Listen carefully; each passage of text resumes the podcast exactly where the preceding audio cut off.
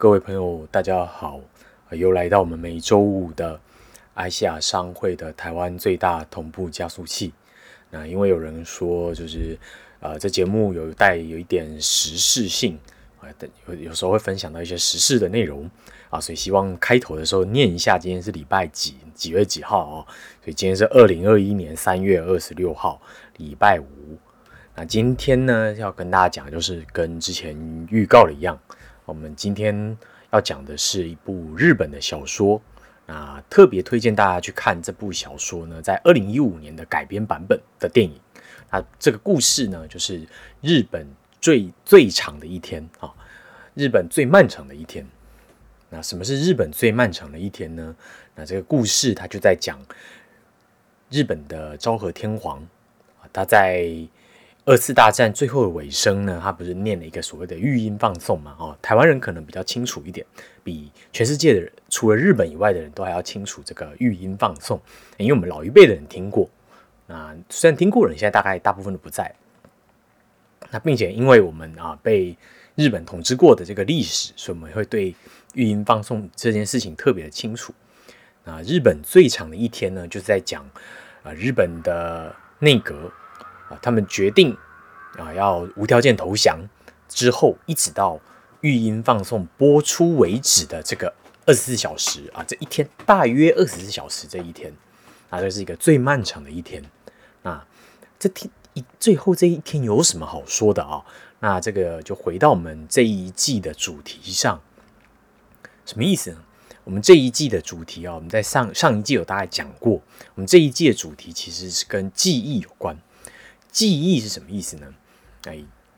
历史就是一个在形塑一个群体的共同记忆的一个学门啊。你有去看历史相关的这些啊专家学者，他们大致上的意思就是这样。虽然并不是很重视什么是事实，因为事实这件事情本来就是很模糊的。那更在乎的是他们要从什么角度去诠释它。那作为一个所谓的中华国民国国民。啊，一个华国人、中国人、中华民国在台湾人啊，我们接收到过的历史史观呢，都是啊，大家回去看一下课本啊，也可以翻一下现在的中学生的课本、历史课本，那你可以看他们都是这样讲：日本宣布无条件投降的。日本在广岛跟长崎被美国人丢下两颗核子弹之后，那因为受到了极大的震撼。嗯这个战争的方式彻底的改变了啊，让他们明白了自己是打不下去的，打不赢的，所以很快的宣布了无条件投降。那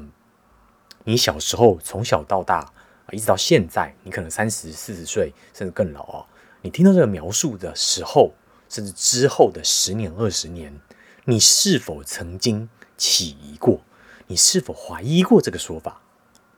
那当然，你会说，哎，我又不欠，又没有足够的相关的常识知识，我怎么可能知道他是不是骗我的？那问题就在这边了，就是人因为没有足够的全盘的了解，所以你的记忆呢，会援引于由由外部的记忆呢来辅助你了解这些事情。历史课就是这一种虚无缥缈啊，来自别人记忆的外部记忆，那它是片段的。那甚至你学的不够的话，它还片段呢，就只剩下课本上一小段哦。而日本的中战宣言呢，在日本人以外，甚至现在日本人的眼中呢，就是这么片段的。那这个整个故事呢，啊，日本宣布无条件投降这件事情呢，在老一辈的人，甚至啊，我们可以说右翼啊，现在活着的右翼，现在活着年轻人，大概就是有右翼会有这个想法哦。右翼的眼中呢，他们看到的是完全不一样的故事。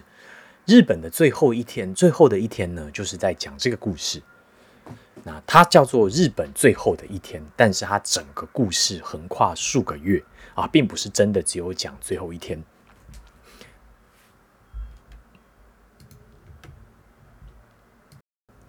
呃，不好意思哦，刚刚哎一直说错。这部电影的片名是叫做《日本最长的一天》啊，不是最后的一天，是那一天感觉很漫长，不是那一天日本就死了。我刚刚一直讲错。那日本最长的这一一天呢？这部这个电影呢？这个小说呢？它并不是从日本宣布啊要投降的那一天，他们决定要内阁要决定要投降的那一天开始拍，大家讲那个故事不是哦，它叫做日本最长的一天，但是它从啊铃木内阁，也就是日本二战结束之前最后一个内阁的总理大臣呢，铃木呢，铃木贯太郎先生呢，他阻隔的那一天开始讲起，那一直演到啊八月十五号育婴放送为止的故事。那这整个故事呢，就是在讲当时日本国内呢，其实啊这些政经领袖、军队的领袖，甚至我们可以说啊，天皇本人的意思呢，都是他们希望赶快想办法投降。那这个从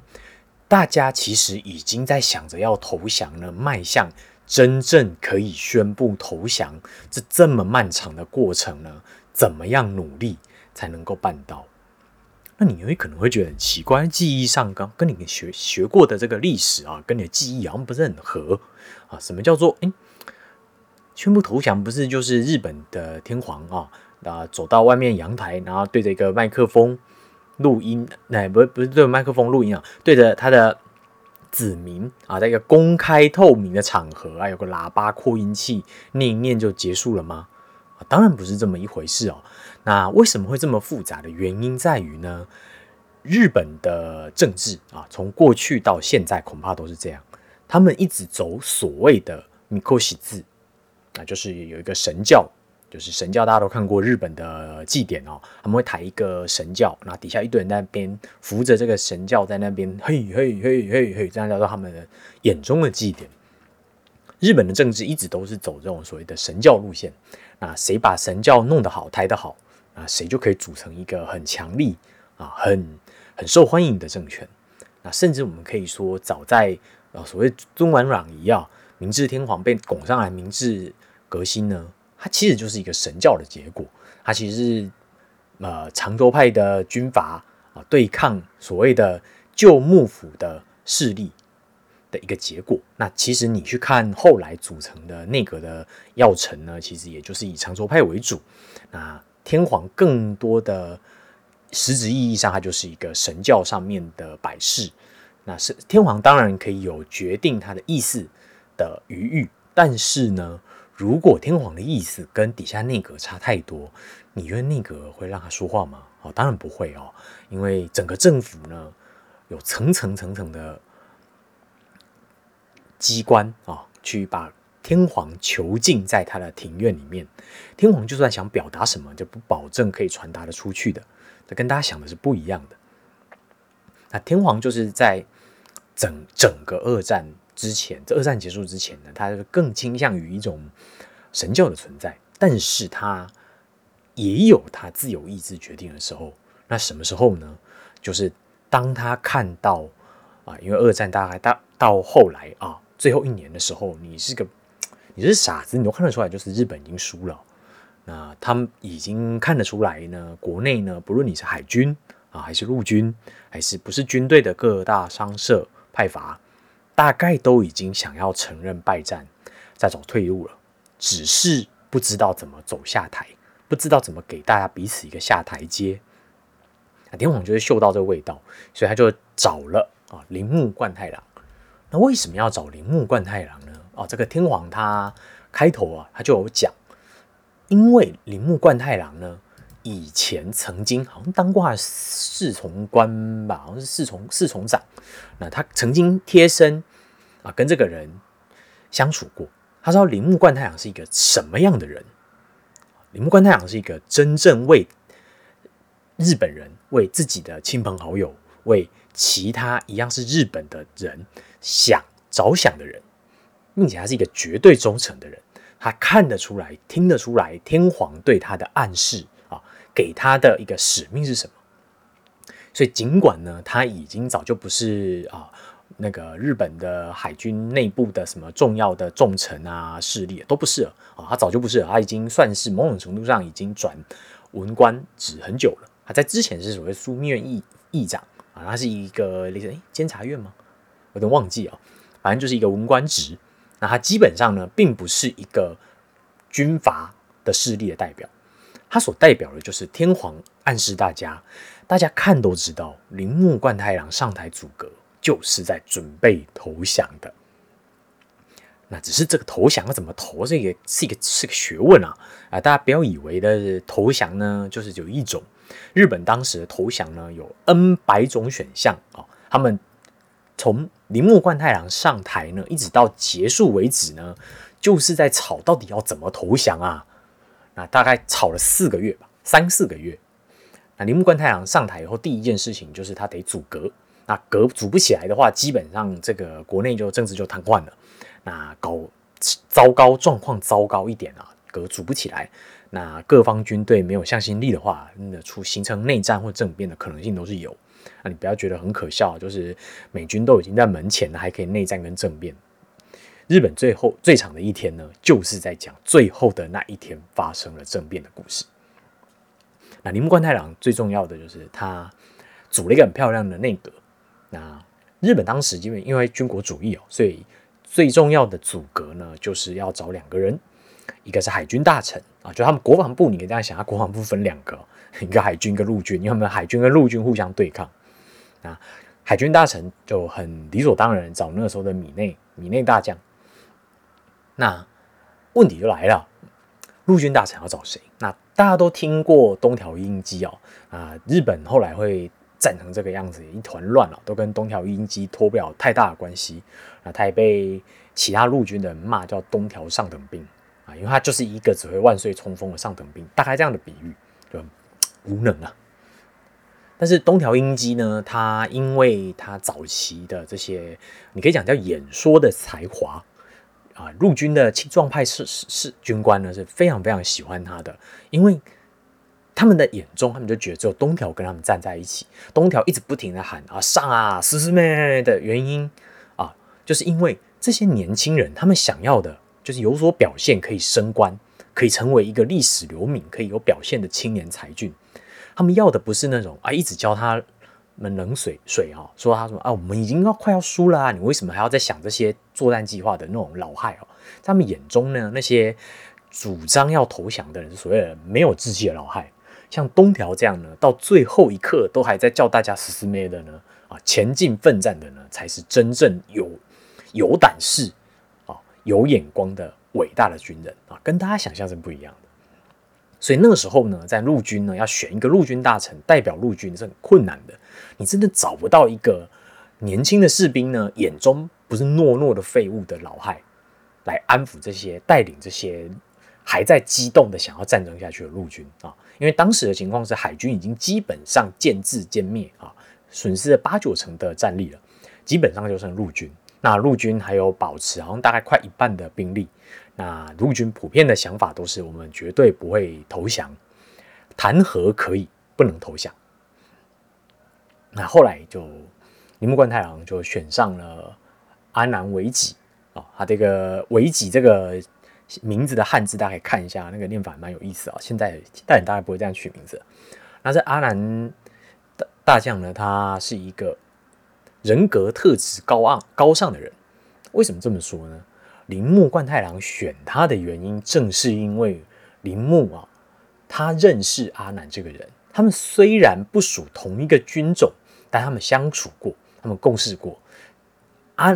铃木贯太郎知道啊。阿南虽然表面上呢是一个标准的啊帝国陆军的军人啊，好像战意浓厚，绝不退让，绝不投降，还要以维护日本神国的国体为己任这样子的一个鲜明的形象。但他跟他共事过，他知道阿南呢再也不会比其他的陆陆军的将领呢还要在乎其他日本人的性命。现在这个时候最重要的是日本人。要活下去，不是为了根本不可能赢的战争啊，无止境的再去送命。所以他用用了类似啊天皇选择铃木的这个理由呢，选择了阿南。那这个选择非常非常的重要，为什么呢？这整个故事主角，第一男主角啊，就是阿南。那你大家可以看一下日本最长这一一天的二零一五年版的演员名单，那你就可以看到。啊，阿南由什么人来演？然后你就会发现，哇，这些选角真的太好了啊，在日本的男演员里面，应该找不到比他更适合的人。那也确实他演的非常非常的好。那日本最长的一天呢，整个故事的序幕就从阻隔很艰难的完完成开始，因为你本来选陆军跟海军，你不论选谁当大臣，另一边呢就会想要背阁到底。但他选了这两个人以后，很微妙的阁就组了起来哦。但是灾难从这时候才开始，这时候才四月，哎，四月多啊，离战争终战啊，日天皇日本天皇御音放送还有四个月。你想想看，他们为了投投降这件事情拖了四个月，这个就是啊一个啊，我们可以看一下那个日本最长一天的这个小说的作者，他叫大宅壮一，那他是一个呃。以前念京都大学，后来进去东京大学，当时还是东京帝国大学的文学部的毕业生。那后来本来当啊英语教师，那被派去前线南京哦，南京对，就是中国南京前线当过随军记者，然后又被派去太平洋战争当啊这种宣传队啊记者这些活动。所以你可以这样说啊，就是一个活在二战的氛围，深知二战氛围下呢，各个军人。他们前线的样貌，怎么说话，怎么情绪高昂的人。那这部小说虽然说是小说，它有一点半写实的成分，因为后来去考证这些历史的证据，会发现呢，日本确实当时的铃木贯太郎内阁呢，大概就是从四月开始呢，他们其实已经在隔议啊，就是内阁的会议，只有由主要的那个成员开会的会议，其实已经不停的在讨论怎么讨怎么投降了。那当然。就像刚刚说的，陆军大臣一定都会说，他坚持的不是投降，我们要谈和啊，因为大家都知道，以日本的状况，投降意味着军队会被解散，陆军一定会被解散，甚至天皇都有可能被取消。那过去一直以来呢，在日本军国主义下长大的这一整辈人呢，他们赖以为生生活，他们的价值观，他们怎么做事情的方式。都会彻底的被摧毁掉，那他们当然不接受，所以一直都是陆军都一直讲谈和谈和谈和谈和啊，不论别人称之为投降。那海军那边当然是很简单啊，海军海军觉得就是就是要投降啦，没什么好说的。难道我们看起来像会赢吗？这样，那当然陆军就一直嘲讽海军是废物，这样子一直不停的对立。但是不论如何，这四个月呢，就他们每次开会都在讨论要弹劾，但是。终究怎么样都不会有结论啊！直到之后，我们大家都知道啊，后来又发生了大家都听过的东京大空袭。东京大空袭烧掉了半个东京，那甚至包含皇居的一部分。那是整个这个故事的男主角阿南大将呢，他的女儿在东京大空袭的期间呢，本来举办结婚的披露宴，日本人所谓的结婚典礼。那本来在帝国大饭店，但因为空袭临时取消，只好去军人会馆临时的举办。那并且在没有电的状态下点蜡烛来举办。那因为没有水啊，因为没有电就没有水，没有没有没有发没有发电机就没有抽水马达，所以水呢还是特地去水井打水出来给他女儿化妆。那在匆忙之下完成了这个结婚典礼。那。阿南甚至因为硬是要在这个时候办女儿的结婚典礼呢，受到陆军跟舆论的批评哦，一定程度的批评，就觉得你这是怎样看不出来国难当前吗？你还让女儿结婚这样？那当，我们后来看最后啊，整个故事的结局，你就知道阿南呢为什么那么坚持一定要让女儿结婚哦。那在东京大空袭结束之后呢，呃，并没有给。日本帝国，美国并没有给日本帝国更多喘息的空间哦。后面就是大家知道的丢原子弹。那丢完原子弹之后呢，就是真正啊冲击日本的这个铃木贯太郎内阁的最震撼的消息，那就是苏联这个时候呢已经准备从它的远东地区呢发兵入侵北海道了。在这个过程啊。在这四个月的过程呢，发生了这么多的事情，啊，也一直是大家啊乡民讨论呢，到底是什么让日本决定投降呢的各个要素。那我们可以这么说，铃木贯太郎这个内阁呢，他组阁之初，内阁成员其实应该都知道要投降了，可是呢，由于当时实际上呢，控制住整个国家的是帝国陆军这样的一个精神共同体。为什么说叫精神共同体呢？因为常年的作战啊，帝国陆军新陈代谢的很快。那你实际的作战规划呢？人员的传令啊，哪一些位物资，哪一些人员配置在什么单位，这些东西呢，都被青壮派的军官啊把持住。因为老的就是他们升迁的这个做变动的过程实在太快了，你是不可能还有办法去知道这么细的细节啊，可以把权力分散好的。所以青壮派的官员的军官呢，实际上你如果不让他们服气的话啊。军队大规模的化变是非常有可能的，那这就是作战是一直不停的处在高强度作战中的这种军队呢的风险。将在外啊，不受令，某种程度上就是这意思啊。就算他不是在外啊，他就在皇居外，他都可能不受命，你知道吗？那他们遇到的困境就是这个，大家都知道，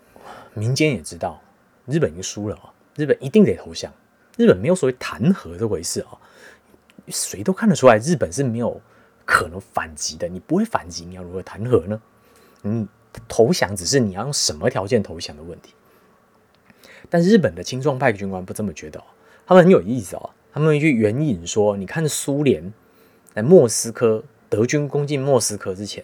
苏联是一直输，一直输，一直输啊，输到就是已经进首都喽。但是靠着两千万，哎，三千万，电影里面台长讲三千万。苏联人民的奋战跟牺牲，最后不但苏联取得了胜利，还把德军啊搞到本来二战德军是赢面的，就是因为打了苏联打到输掉，所以日本的青那当时日本帝国陆军的青壮派的军官呢，普遍都还抱着这个想法，就是美军有种上来啊，我们来总决战，你上来我就总决战把你困死在这里，最后看你投降我投降。你在我这里耗损兵力过多，到时候美军要跟苏联啊，美国要跟苏联竞争东西两强，为了快速抽腿抽出日本这个泥道呢，肯定要谈更好的条件。我们多死个一两千万人，有什么好怕的？再生就有了啊，类似这样的想法。所以日本的当时陆陆军的青壮派军官呢，是普遍不愿意投降的，至少在这个阻隔之处呢，这个反对的意见呢是很明显的。但是随着这些不利的消息啊，渐渐越来越明显。先是东京大空袭啊，东京大空袭会让非常多帝国陆军的人失去原本的这个啊，多死一点人又怎么样的这个志气啊？因为你就会真的看到多死一点人在你面前真的是什么样子，因为它包含你的亲人，甚至包含昨天还在你旁边谈笑风生的林兵啊的隔壁的士兵。那接下来是原子弹。那原子弹更多的是一种心灵上的震撼啊，它其实并没有真的造成很大的战损，真正战损比较大，可能还是东京大空袭啊。那直到投降之前，苏联决苏联静悄悄、默默的啊，大举无无任何宣告的开始向北海道发兵。这个时候，你再怎么顽固的青壮派军官呢？你大概都发现一件事情了，你现在的敌人呢，已经不是美国了。现在迫在眉睫的风险是，如果苏联沿着北海道一路战到，比如啊东北地区啊，占掉大概三分之一的日本的话，你就算美军上路以后呢，在本州、在九州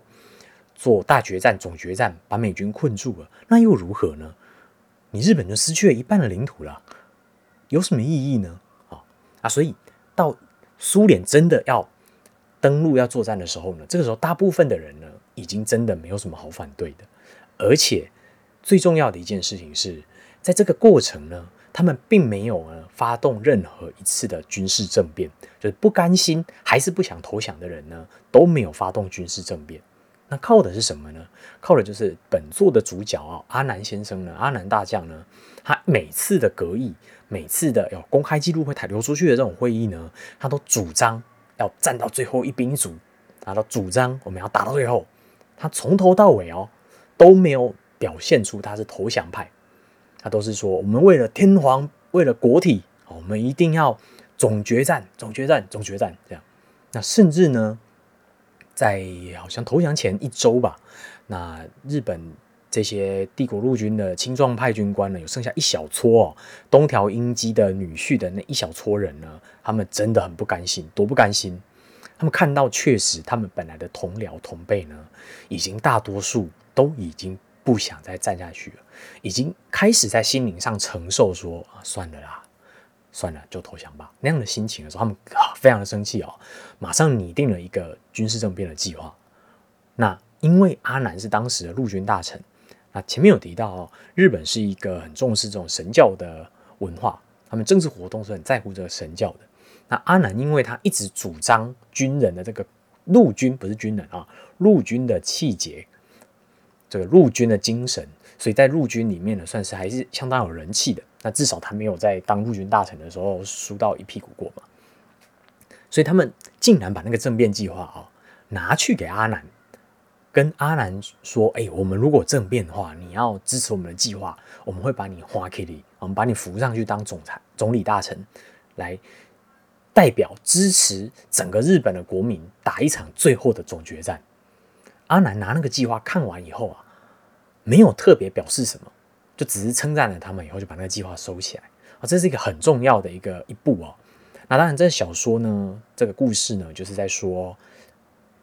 阿南完全可以理解这些年轻人在想什么，因为他也年轻过，他也是这样走上来成为一个陆军大将的。他知道年轻人一定不甘心，不甘心。你想想看，你花了几个月策划怎么作战，你再花了几个月怎么决定总决战？结果最后大家泼你一个冷水，说：“哎，专案要 cancel 哦，为什么？因为我们要投降喽。”你觉得你能接受吗？啊，大概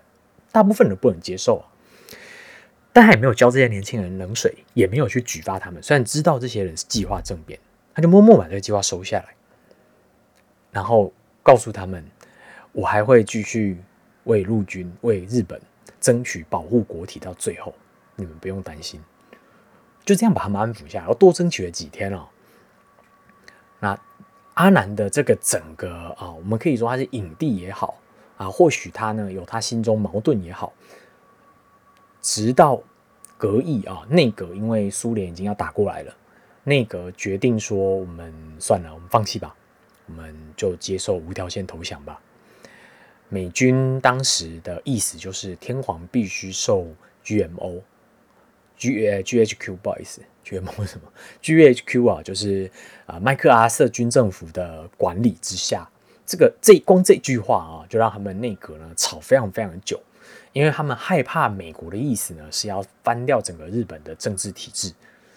啊他们吵非常非常久，但是天皇已经受不了了，天皇已经在暗示说算了，我就是要接受，所以最后的最后呢，各方人马。就只剩下去争执啊，那个天皇的御音放送的台词到底要怎么讲？那种很无聊的枝微末节的小问题的时候呢，阿南大臣已经开始准备他人生的最后一段路了。那他的人生最后一段路，就是他很清楚他的任务啊，以及他在历史上的定位，以及他或许他心中作为一个日本帝国的陆军呢，他真的不能够接受日本必须要无条件投降。所以阿南早就已经准备好，在育婴放送之前，葛已经决定了，音都录了，他要切腹自杀。那你要说这是殉国也好，那要说是他就是个老顽固也好，这故事里面更像是他的切腹呢，是在为他担当的这个名字啊，日本帝国陆军大臣呢负责，因为他可以说骗了这些。日本帝国陆军的青壮派军官呢，骗了四个月。他告诉他们：“我就会为着你争取，我为你们争取，为你们争取。”但是要在决定录音的时候，他放弃了。就在这么关键的时候，负责代表日本帝国陆军青壮派军官意见，可以带头发动政变的人，竟然同意了。我们就来录音吧。那并且呢？他多少有暗示内阁其他的成员呢？政变其实一直都在准备，所以日本最长的这一天，最后二战前最长的这一天呢，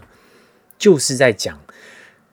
少壮青壮派的军官呢，怎么样伪造命令啊，用护卫军团啊，就是禁卫队、禁卫军团呢，去包围皇宫，那蒙骗啊东部的军的司令呢，他们就是秦王啊，已经发到的命令，就是我们就是要发动政变，要赶走那些佞臣跟海军啊，要把国家夺回来，去喂到这命令。这最长的一天就是在讲这个，最后的这二十四小时呢，这些青壮派的军官呢，真的没有办法忍受要录音这件事情，进而发动政变。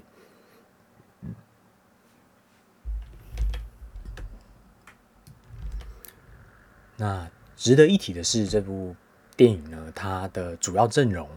啊，非常的啊，有一所广司、提真一。啊，又有三崎努，就是铃木关太郎，就是那个三崎努演的啊。最重要的是，他这部片里面，你可以看松坂松坂桃李剃光头啊，剃小平头啊。这部片好像当初的卖点之一，就是看松坂桃李剃小平头的样子。啊，这部片里面的故事演技非常的精彩哦，而且还没有什么说教，它其实有一点假纪录片的味道啊。没有太多刻意的台词，或者是毕竟它是小说改编的，它不是日本流行的那个所谓推理剧那样矫情的剧情啊。那它里面最是我觉得最感动的部分是呢，他很试图了这个故事很试图的呢，在重现一个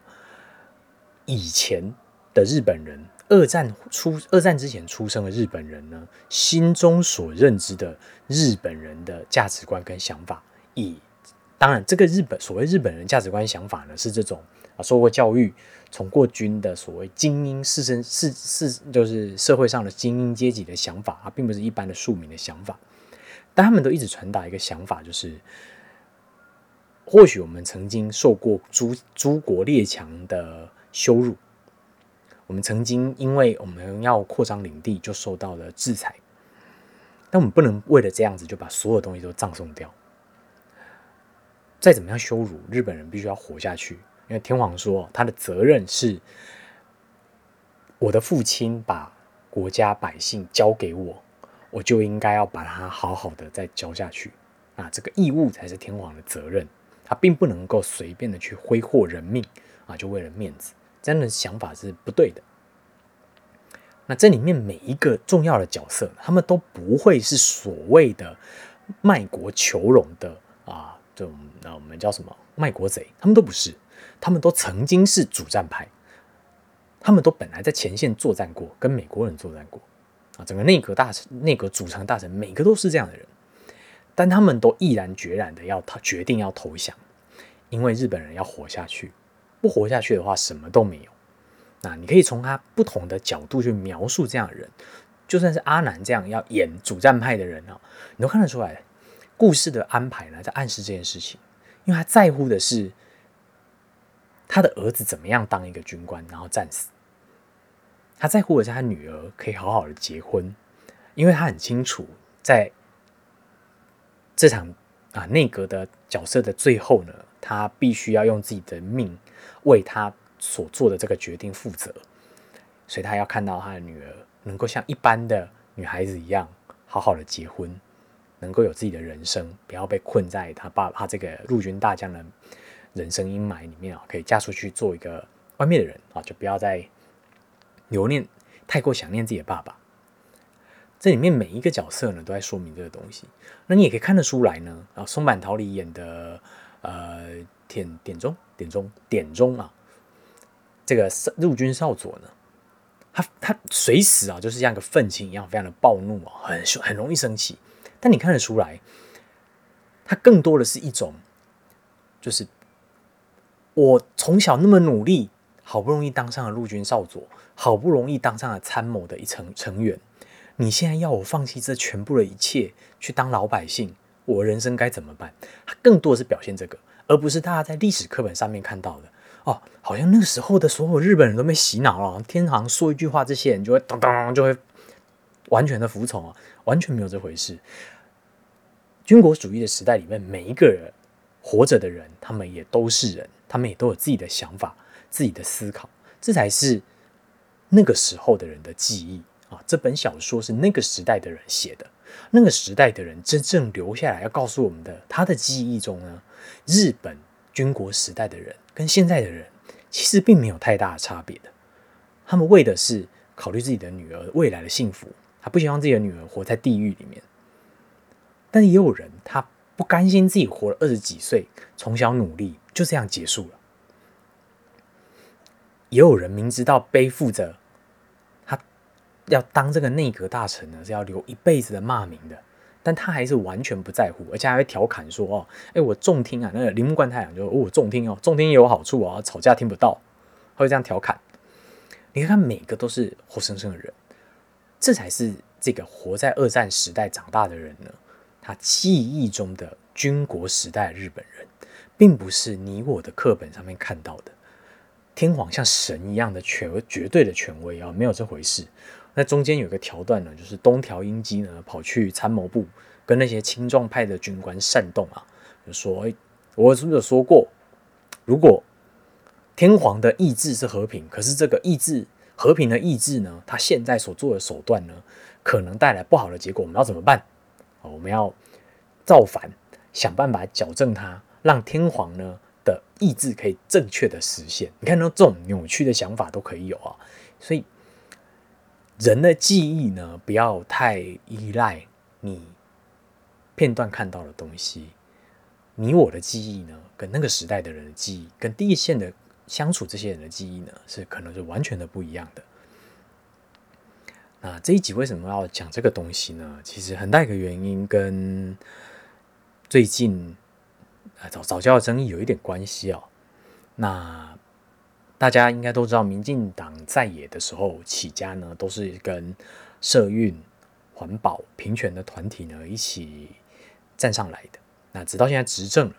执政一定会有执政的难处，因为执政就要面临取舍。你的理念呢，很有可能啊，碍于社会的现实，民众的价值观还没有到那个地方，甚至是国家的战能源战略的安全呢，你一定要牺牲一些东西。那你要有所牺牲，就必然会有本来你跟你同一个阵线的人反弹跟反抗。那当然被逼急，他们必然会去选择一个合你不能接受的合作对象。那我们今天的内容就到这边了，我这话就讲到一半，那剩下的部分大家就想一想，想一想呢，在这场早教公投里面呢，谁是阿南大将？谁不是阿南大将？是东条英机呢？啊，今天的节目就到这边。那我们一样下礼拜五啊，一样礼拜五的晚上再跟大家再讲下一集啊，关于记忆的内容。好，谢谢大家。